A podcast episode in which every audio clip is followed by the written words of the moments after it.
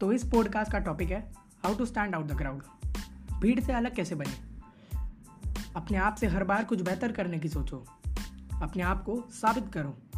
अपनी पुरानी चीज़ों को नए तरीके से करने की कोशिश करो। और कुछ नया कर सकते हो तो करो।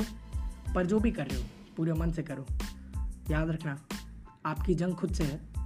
अगर आपको एक बार खुद से बेहतर बनना आ गया तो आपको औरों से बेहतर बनने की ज़रूरत नहीं पड़ेगी। और आप अपने आप क्राउड से अलग हो जाओगे।